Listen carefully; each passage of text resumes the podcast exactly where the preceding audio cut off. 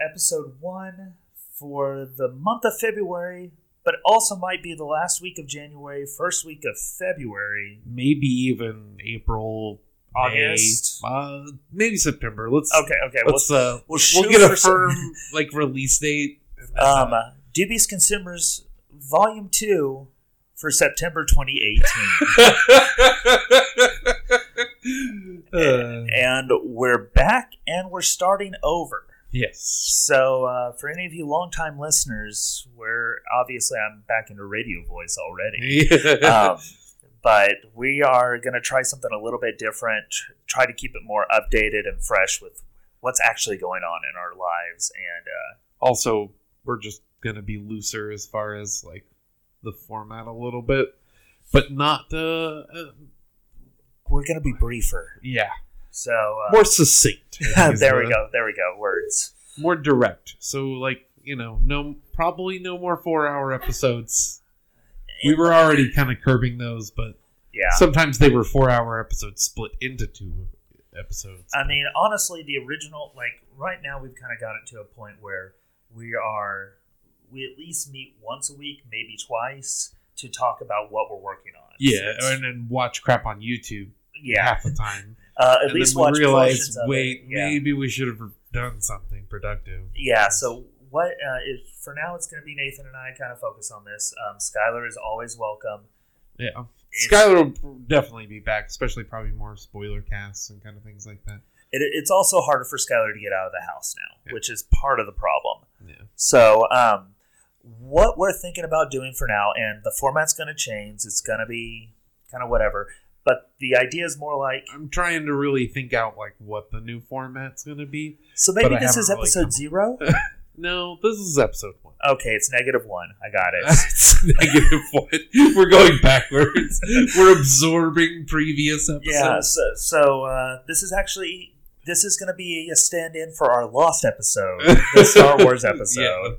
Um, the Last Jedi, uh, which of course Justin is slowly working on the review that he has. I was I was actually going to just completely trash the review. So speaking about what we're working on right now, um, so the kind of broad header now is I'm not much of a writer anymore unless it's for dubious consumption.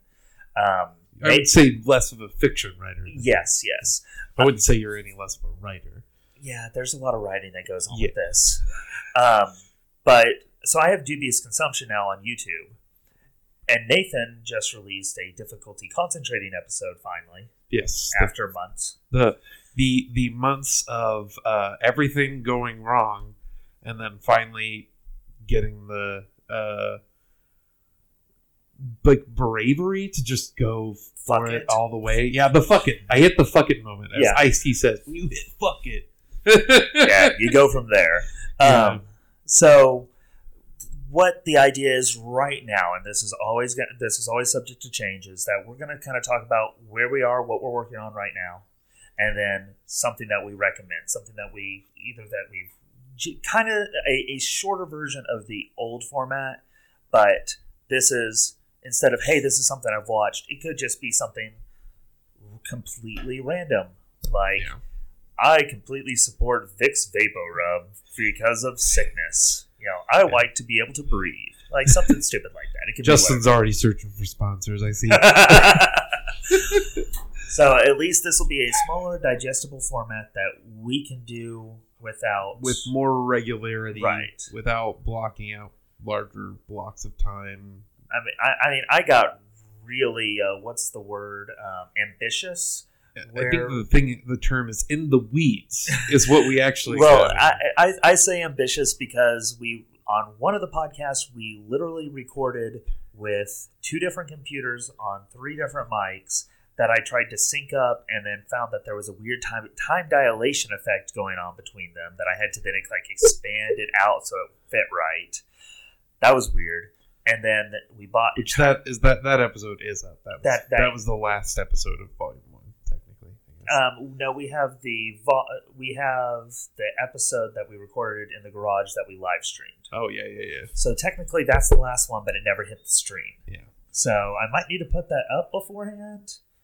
Maybe. Uh, I think we should just leave it as the live stream. Okay, the live stream episode. Yeah. Um, I and I, that's the other thing that will possibly be more regular in the future. We'll see of the more live stream kind of format as we one bolster up equipment and you know plan things out. well, and I mean, one of the things now is that we have the garage. I have my screen set up in there. I've even got the green screen, which is where we recorded the last live stream podcast. And technically, we could set this up as a As a set, basically. yeah. We you could know, we could get the pull it, put it to the side, pull it back up, pull it to the side, but just as simple a breakdown as I mean, honestly, at, at this point, I'm not totally okay if my car gets completely pelted by hail and becomes total. So okay. it was the, it's mainly the winter where I started parking in the garage again, which makes sense. because Oklahoma winters, which didn't really exist this year anyway, but there was still some icing over. There were still super cold nights. Yes, Super yes. So anyway, what have you been working on, Nathan?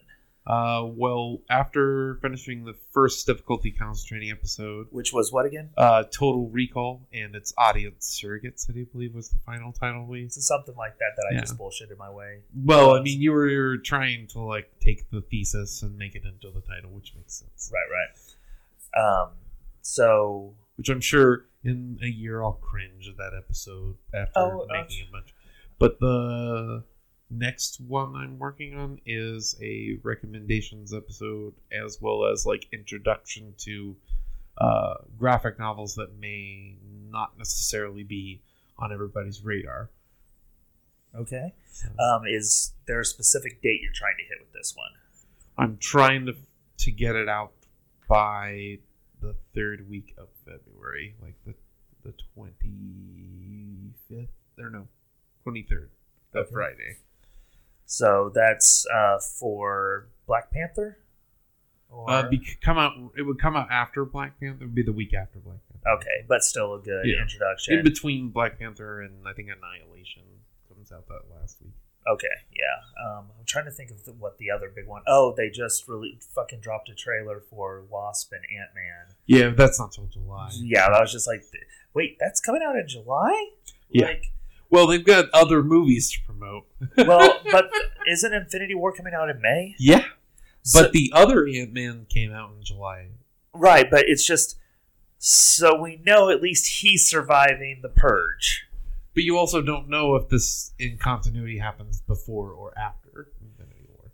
True, true, true. So it also looks like it's also still in San Francisco, so we don't really know. well, it's kind of like uh, uh, spoilers for Thor Ragnarok. Thor loses his eye, and it wasn't until um, the trailers for Infinity War came out that you actually saw him without and his it eye. wasn't in the Comic Con footage that was leaked. Right, right. It's just in the new, the actual trailer they released after Thor Ragnarok that he's missing his eye. My mother's like, "Wait, he lost his eye?" I was like, "Yes, you actually have to keep up with the comic book movies to like be surprised about this." There's continuity. Yeah. Um. ASMR moment. brought to you So we're also announcing uh, bi-weekly ASMR streams. I don't know about that, but uh, but uh, the whole idea of the episode is to take ten works that I think are great graphic novels or were serialized as comic books, but are now all collected. Um, that I feel like have are that some of them might be popular and known to comic book people, but to people who are not necessarily comic book super fans, are they gonna know? They they might know who the creator is because they've seen work by them, but they're not necessarily the most overt. Like, like there's Watchmen, but how many people know about From Hell? Right. Well, I mean, especially now, like Right. after the I mean, they know about From Hell because of the Johnny Depp and Tim Burton movie, which but bomb. No, it wasn't Tim Burton. It wasn't Tim Burton. No, it was the the uh, Hughes brothers. Okay. So it to- so totally took on that aesthetic of like Sleepy Hollow and everything. Like it was just it was one of those that was like one bum bum bum that I always assumed that it was a Tim Burton movie. Like it so No. feels like it to me for some reason. I think it's just because Johnny Depp is the lead, and it's also and it's early 2000s, so you're still thinking like, But oh, it- creepy Johnny Depp movie. but it's also him having an opium addiction, and you know, so okay, so I'm But, uh, completely wrong. at the same time, it's like there there are more obscure like works in the list Right. I'm working from, so I don't necessarily want to bury the lead too hard. right. Well, I mean, it, it's kind of like the there's a distinction between superhero comic book adaptations Yeah, and then stuff that's just a comic a- or a graphic novel adaptation. Like superhero, uh, I've seen recently the argument that superhero movies have ruined comic book adaptations, mainly because they've become the catch-all. Like people don't. There are a ton of really good adaptations of graphic novels, like Ghost World. Yeah. But nobody There's a- thinks. That's the thing is there's a lot of dramas. There's a lot of uh, smaller bio autobiographical or memoir or uh, sh- short story collections or you know like mysteries or fantasy or science fiction that don't have any superheroes or superpowers or Exactly. Yeah. Um, but people, whenever you say comic book adaptation, they instantly go, "Oh, you mean superheroes?" but Valerian was a comic book adaptation Right. uh, and that's more of just like a straight up hard sci-fi with a lot a little bit of cartooniness Well, Atomic Blonde was Atomic Blonde which is more of a, a action spy thriller right. Um, you know, there's a lot of things that are comic books. This is this is actually like a whole rant I want to eventually do a video. Okay. on. So hey, Yeah. um, write that down. Oh, that's the I've been writing it down. Um, t- Yeah, tweet get mad about it. tweet at Nathan at, at Nate One Neutron Yeah. and uh, Well, it's just him. it's just the fact that like uh, there is the superhero genre which transcends comic books. right. There are superheroes in film before you know comic book adaptations really took off in the late seventies. Oh yeah, yeah. Of You know, there were already superhero like characters. It just wasn't until the late to, late '90s that we finally started to at least get a grip on what that could be. I think like Blade was one of the first ones there. yeah, but it's also just like the idea of like there's doesn't the cost. It's not about the costume. It's about do they seem to have preternatural abilities? Do they seem to uh, be able to always be in the right place? This they seem to survive things that no one else seems to be able to survive? You you mean know? Sherlock Holmes? Uh, yeah, but also look the way the fact that in the most recent Fast and the Furious movie, because this was in the trailer, but that The Rock grabbed a missile Right. and Yeah. threw it. And the Fast and Furious movies are not a comic book adaptation, but clearly everyone in that movie is a fucking superhero now. Oh yeah, yeah, yeah. Cars are their their special ability. yeah. Um, and they seem to be able to survive the stuff no one else would be able to survive. right. But but that's just like it's one of those things where it's like it's such a hard distinction to make, really, for a lot of people who don't understand don't understand that they're adaptations. They're not right. they're not just like they didn't just tear the comic book page and glue it to the and film that. That's a motion comic. Right. well, I mean, and, and I, more, I'm just kind of getting into there is a distinction between superhero graphic novels and graphic novels out of every other Yeah. block that a lot of people may not even realize that. like like books, there are genres. Right, right. exactly. like movies, there are genres. Graphic novel. Ah yeah. So, as I said, it, I think it would be a it's a valuable service, especially with the uh, flood we're having right now, and who knows when the bubble's going to burst Um, any day now. I mean, I really think what's going to happen is like it'll just it'll take a lot longer than people think. I mean, we've uh, we've. The, We're already a decade. I was gonna say the uh, Infinity War is a decade after Iron Man. Yeah, ten years later. Yeah, we have ten years of sustained Marvel Cinematic Universe. Yeah, there will be At With- that point, with only, uh, eighteen or nineteen films. Yeah, but with only like two or three that have actually been like just ignored. Yeah. Like, like Incredible which is not even completely ignored because the ending of it is a complete setup for the reveal in Avengers. Yeah, and yeah, because that's actually where uh, more of the Nick Fury Avenger. That's where he says Avengers Initiative, right?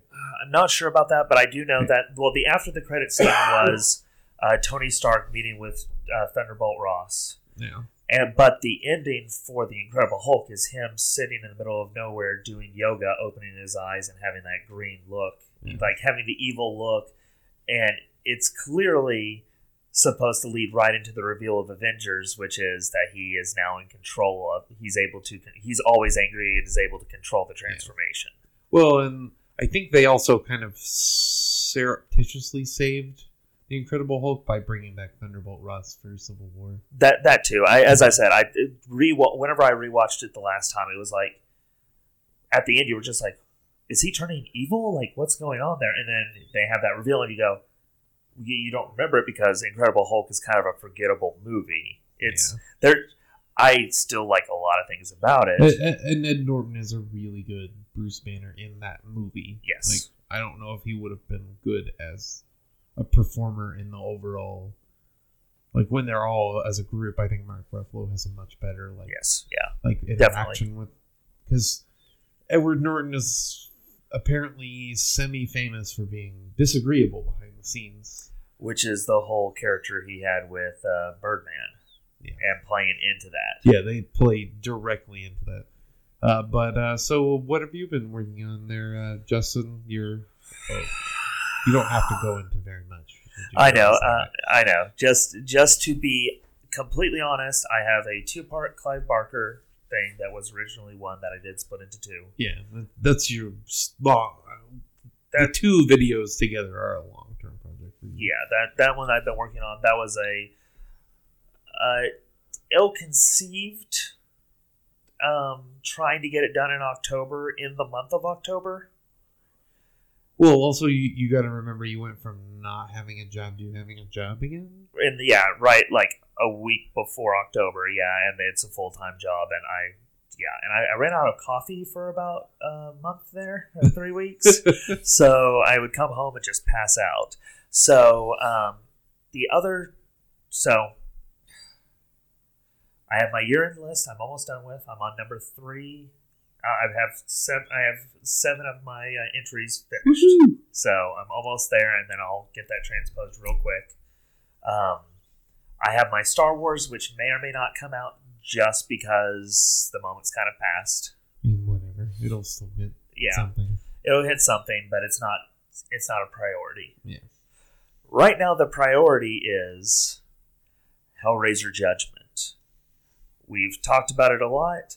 Um, I happened to get a copy two weeks early somehow Well, he ordered the copy, said it was going to be in at the end, of the February. Yeah. and it came in the end of the previous month. yeah, it, sh- it, it showed up. It showed up on um, Monday, Yeah. or no, show it showed up on Tuesday. Yeah. So the thirtieth. Yeah, it showed up on the thirtieth, and it was supposed to show up on February twenty eighth. Yeah. So literally four weeks early. yeah, and it's not supposed to come out at all until the thirteenth. So I've um, done a first viewing where I recorded myself, much very similar to our Mulholland Drive one. Yeah. Um, and I included my bona fides beforehand. Which, if you haven't watched the Mulholland Drive one, go uh, give that a look. It, it so that one's interesting because we both kind of give our bona fides beforehand. We did a time lapse that's a mostly but partial look at us watching it. Because the camera kept cutting. Yeah, camera kept cutting out. So this time I lowered the quality, made sure that it had enough time, and got the entire thing pretty much in one go. And so I'm going to be doing a time lapse of me watching it, and then I'll have a review up for it. All and then if I'm being really ambitious, we'll see. Get out that cl- the first part of the Clive Barker video series that I'm doing um, this month. That's that's the plan for February. So that's a lot. But the, the at least the Hellraiser stuff, I already have all that. Well, you Uh, have the Clive Barker stuff written. I have the I have this Clive Barker stuff written, recorded, loaded into the thing, and I've started putting the text down. So um, the problem is, is that I'm covering like technically it's like eleven movies, but I'm only using clips from like four. But it's still four movies worth of clips that I have to go through, comb through, cut ground, like put together. So that's kind of what it's more. Um, uh, what's that? Decision paralysis. Is- yeah, I can't remember what they. It's well, like say the paralysis of analysis. yeah yeah analysis paralysis is Mm. kind of what it is where i'm kind of going like i have so many choices I, and uh, uh, I think I will relay something from the end of my uh, Total Recall video when I had to kept keep recutting stuff. Just fuck it, just recut the shit out of it and just go.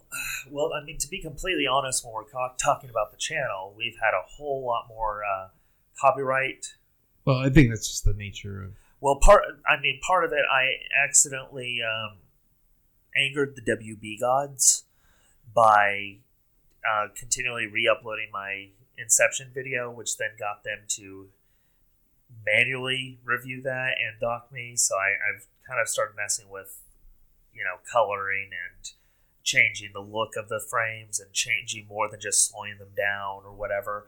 But through nobody's fault we've also angered the um, lionsgate gods. Well, that that was my fault.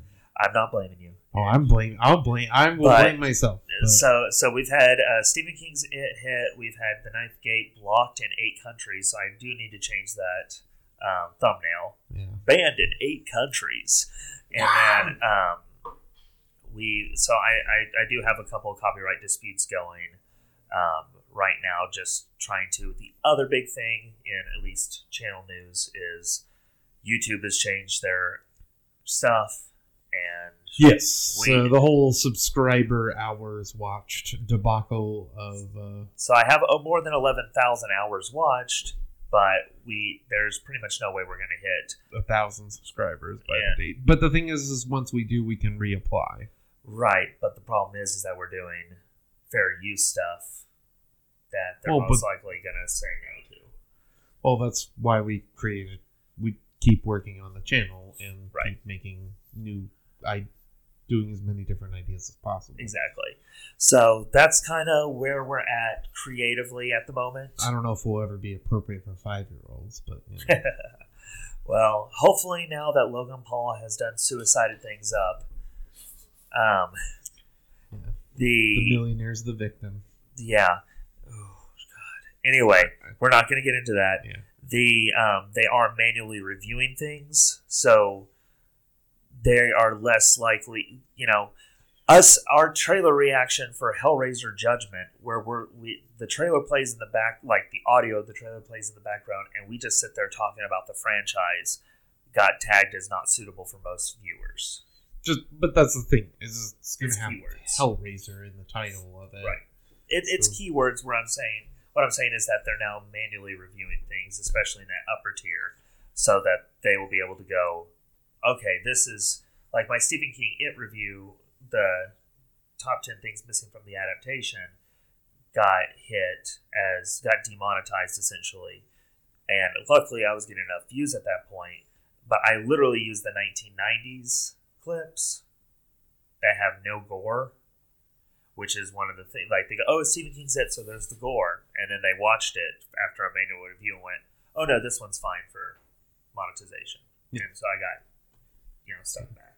It- It's just it's gonna be the thing. It's, Yeah. So it's we'll all it's all gonna be a problem. It's just how it goes.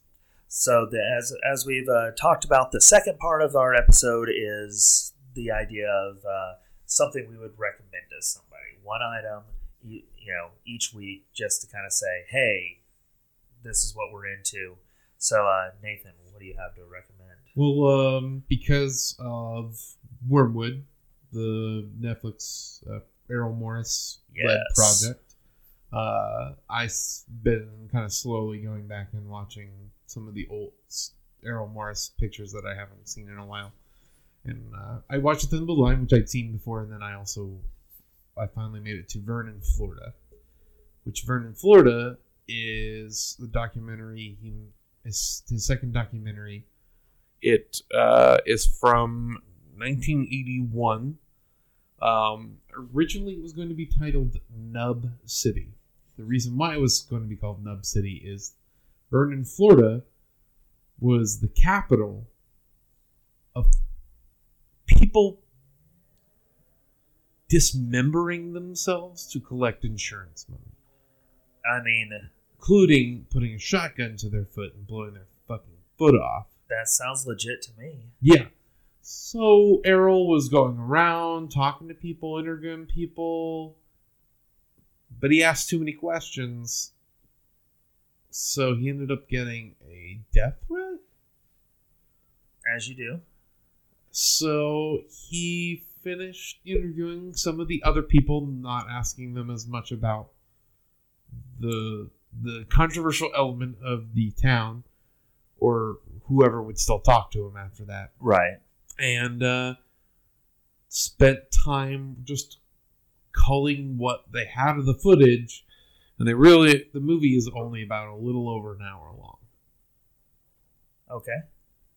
So not so not much there, but not much there but the thing is is like it becomes this like document of like this kind of rural america that you, you don't like some of the really much older people that are in the the you meet this older man who uh, has uh, a possum in a cage and a turtle in a cage and he takes it but he's really he's so, so ridiculously old he just blabbers on and you meet the preacher who's trying to like kind of save people and has had this like experience where like every time he needs something god has ended up providing like he tells this whole story about how he got the van and but the character who's utterly fascinating is this guy who is obsessed with hunting turkeys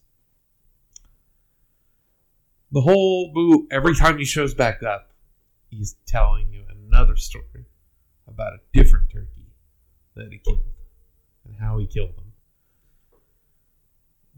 Through the kind of juxtapositions of the different people and the different stories and stuff, it ends up almost turning into a Samuel Beckett play okay. where, you know, it's very absurd. Nothing really happens. There's this lingo, there's this this very specific way of talking that the characters have because they just grew up in a small town in Florida and a lot of them are from an older generation and so there's this very specific way of talking and lingo and All that. just just like it's just so it turns into this like almost Bechtian nightmare of like what the fuck is wrong with this place? You know like right. but at the same time it's like absurd and so it's kind of funny. Like every time the guy goes and then he double gobbled and then i just bow. I was into him and that's his beard got an 11 inch beard too. It's like you're like uh what the fuck is wrong with this guy? He Yeah. literally has a plaque covered in the two feet and the beards of all of the turkeys he's killed okay. and he keeps point and that one's that one right there after he tells a story about killing one. Uh, but it's just like this fucking just totally is not the document he set out to make, but at the same time, it's the like, kind of the beginning of like Errol Morris's kind of like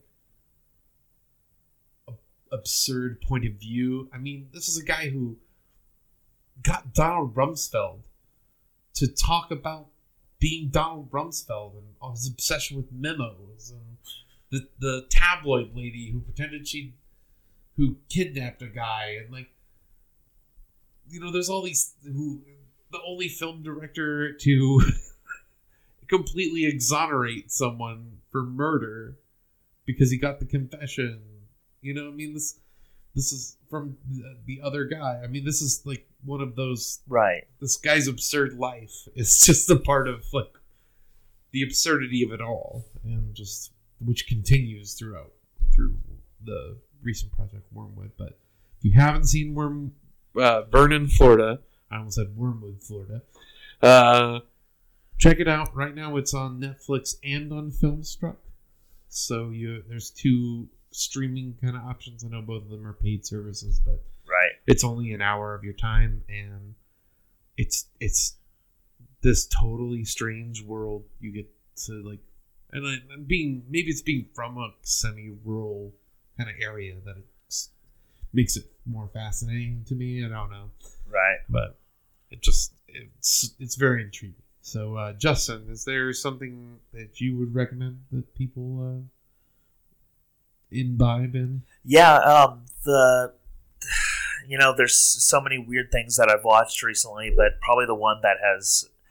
I'm I'm actually not even going to be able to really talk about because based off my own rules for my year-end list, I can't talk about this, which is three billboards outside of Ebbing, Missouri.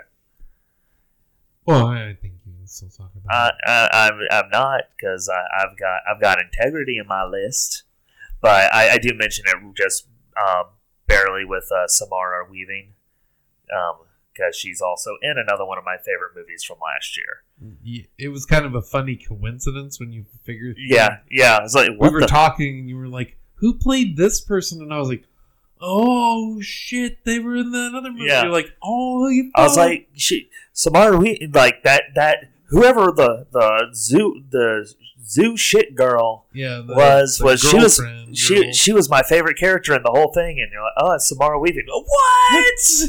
ah! So, um, Yeah, he had a total fanboy moment. It was it was pretty good. yeah, I ended up having to watch a couple of uh, interviews trying to figure out how to pronounce her name because um, it's you know Samara from the Rings Ring movies, and then uh, some it could be Samara, it could be anything. The first interview I watched, she called herself Sam, and I was like, okay, well, Okay, Sam. and then found one that and then I watched a couple more interviews and they just never actually went by her name and then finally she said it i was like oh okay cool now i know how to say samara let's uh Thanks. yeah got it um It's kind of like I. So there's a comic book writer. Uh, his last name is spelled C or artist as well. C L O W E S. It looks like Klaus, yeah but for the longest time we all said clothes. I don't know why. It was literally just a thing. Everybody I knew called him Daniel Close. yeah And then I want to say five years ago, I finally heard him say Klaus, and I was like, all this time, Yeah. right? And a, a friend of mine, uh, she had, uh, she had said, "Oh yeah, you're the new Cla- uh, clothes," and I was like, "I actually found out it's clothes," and she was like, "It is." right right like that's how surprised we were of like the mispronunciations that just kind of develop.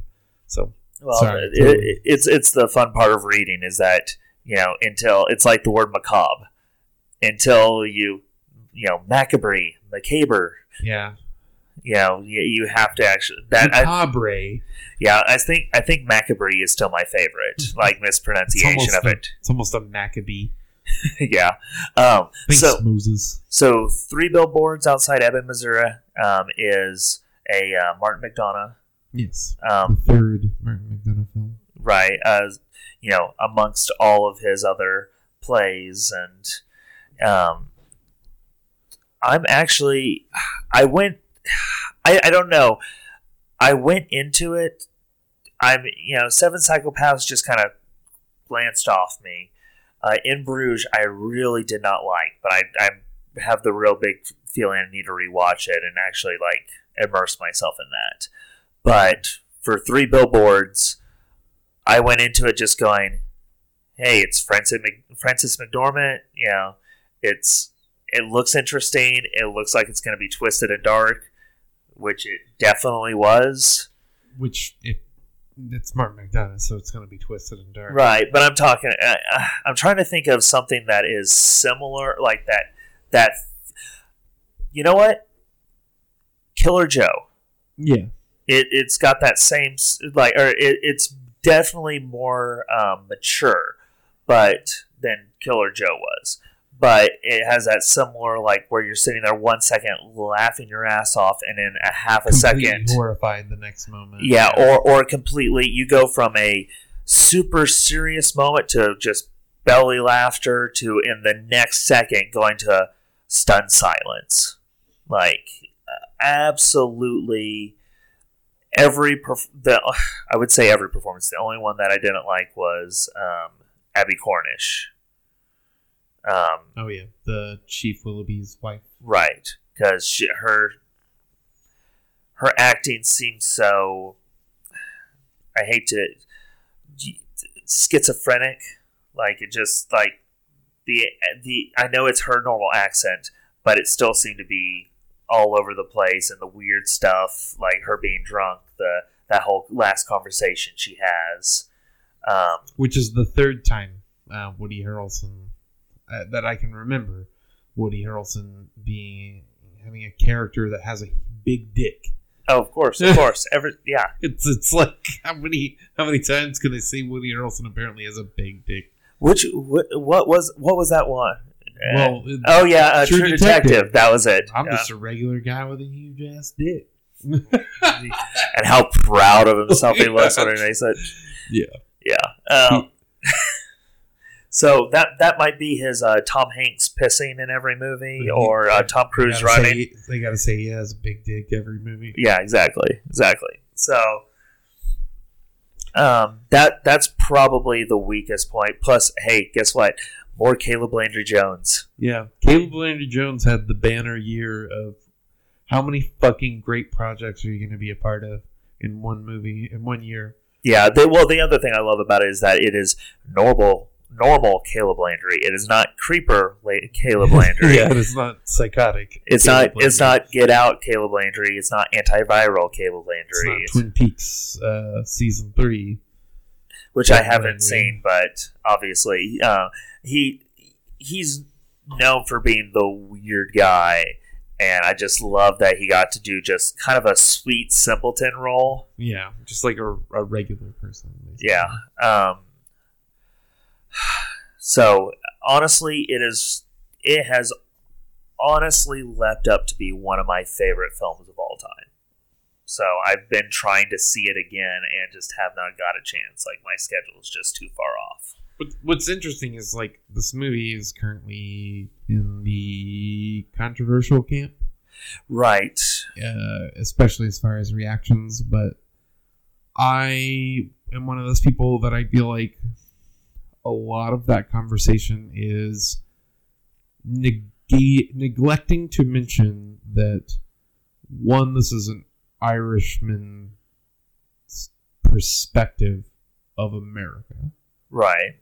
So in a way, the redu- if there is any reductionism or if there is any like things you completely disagree with or you don't really perceive them the way that this person does, that's okay. Right. If you're offended by something, that's I think you're supposed to be. I don't think you're supposed to like not. It's not. It's putting things in front of your face to make you feel the feels. The the one thing I could say on the opposite end of that is that if you know, there's that whole double edged sword with satire. Yeah, where no matter how outlandish the satire gets, there is always the people that want to take it as truth. right, and so that that could definitely be taken, especially with the with uh, that character's. with the way the third act kind of goes. So. Well, I was even saying the first two acts of that, the the you know until the more contemplative moments that that character has. Yeah, but at the same time, it's like mm, having read more of his plays. Right. His characters are typically completely and utterly despicable by the end. All of them. Everyone is a villain. There is not a hero in the bunch. Right. Every, you, by the time you get to the end, you have realized, oh, they were all terrible. And uh, there are some devices, actually, specifically in the first trilogy of plays, the Connemara trilogy. Um, that this this feels more like his early work than than really like the later work like in Bruges or Seven Psychopaths or The Pillowman or you know, and I still haven't read the the two uh I can't remember what they're called. And I have the Google right here, but I'm not gonna use it. But there's two plays of his that I have I have not read at all that that are Right. in a different rural location in in uh, Ireland. But Yeah, I'd say the biggest thing about this movie, just not even, is the way that it walks that tightrope um, between, you know, the easiest of plot lines, the revenge thriller, but also being a drama, which is also, you know, it's, if nothing else, you could describe this plot as an event happens that destroys a town. well, and, and like that's the other thing. I think that plot in some ways is very secondary in a lot of his stuff. Yeah. the plot is really all of the embeds and payoffs that are there. It's all of these little moments that are then referenced back in, or get very clear character or uh, moments. Right. payoffs there, and- there, there isn't a character in this that is introduced that actually a named character in this that isn't doesn't have a payoff or a plot thread that is tied up. Yeah. Everybody, even the even some of the smaller characters that you completely forget about do have an embed Yeah. that you go, oh yeah, of, of course. It- I, like it's so. It, it, as I said, it's just it's like. I mean, Twin Peaks is one of those type of things. Um, Dark, which I really liked, also um, on Netflix, are those type of things where an event affects a town and it's, Of it's the Broadchurch. yeah, Broadchurch, that sort of thing. And that's that's what I would if I was going to say something about or recommend three billboards to somebody is revenge plot where and how it destroys a t- small town, which that's taking it a little bit too far, but for sensationalism, that's how you get somebody in the theater. It, it that's a little too literal yeah, it is. of what uh, from what actually happens, but it. And I will say, if there's anything, there is a an element of trying to deal with the racism of America and right. in the film that I don't think I think that's not exactly like a hidden thing at this point because a lot of people have talked about it. And I agree that if there's any film that the if the Academy was trying to uh, well, quote unquote uh, reward a film for bringing up racism, I do think Get Out is the superior story Right. to to actually deal with racism. But I think that Three Billboards is still a good, if not great, movie in its writing and in its storytelling. But I don't think you should. It it doesn't deserve any racism brownie points. oh no, no, doesn't at all. Racism. You know, It- and in fact, it probably makes it worse. Yeah, it's like it, it explores just how, you know, how that kind of the darkness is there and just like it's it's in us, you know. I mean, one of my honestly one of my favorite scenes in there, and I'm, we're not going to get into the verbiage there, but is a comedic interchange between two characters over politically correct terms, but also like describing one character just says flat out what happened, and the other character goes, "You can't say that," and uses the politically correct term next to the awful stuff that literally happened. The description, The, the, the, the despicable stuff that was happening, but thinks that it's okay to couch it because it's in, you know, It's it's the false reason for uh, political correctness, Like, Right, right. False. He is under false pretenses of what he is saying is politically correct right, because he is not using a racial slur. exactly. But the other thing is, is that scene is so powerful because everything leads to a moment that then undercuts all the tension. Exactly. You know, and like it, like all of the kind of ha ha ha moments are like, oh, fuck. Well, and to, to me, it also reminds me very much of something like Rian Johnson would do, but he would do it for a comedic. He would do the reverse. He would make a, a comedic moment come out of all that tension. yeah, as opposed to a serious dramatic beat that completely just wipes the slate clean and goes, "Okay, we're reset. Like this is a hard reset on that." and and pause, pause. We'll deal with this later. Yeah, yeah, Uh, but exactly. and, but that's like, and this is the something you've talked about before. Is just like the Tarantino kind of bounces off of you most of the time.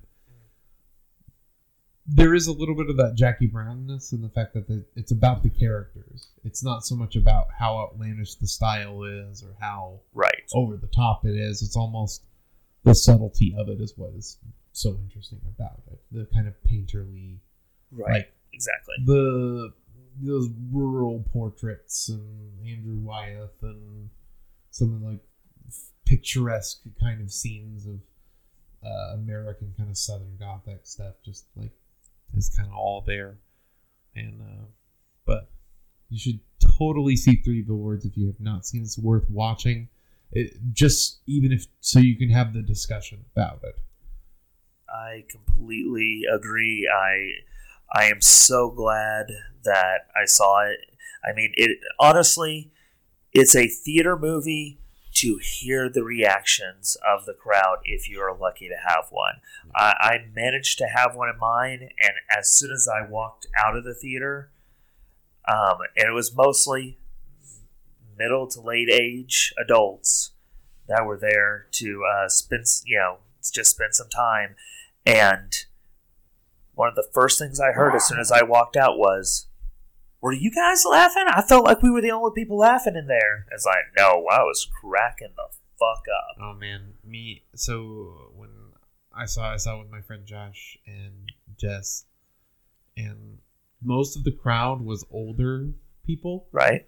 and because it was like a Wednesday afternoon, and uh, because both me and Josh are huge McDonagh fans, Right? we are dying at moments that like there is fucking absolute silence because it's Of the, course. the fucking brutal black comedy moments of that film are just they're kind of like they're so in your face that you it's you have to laugh Right.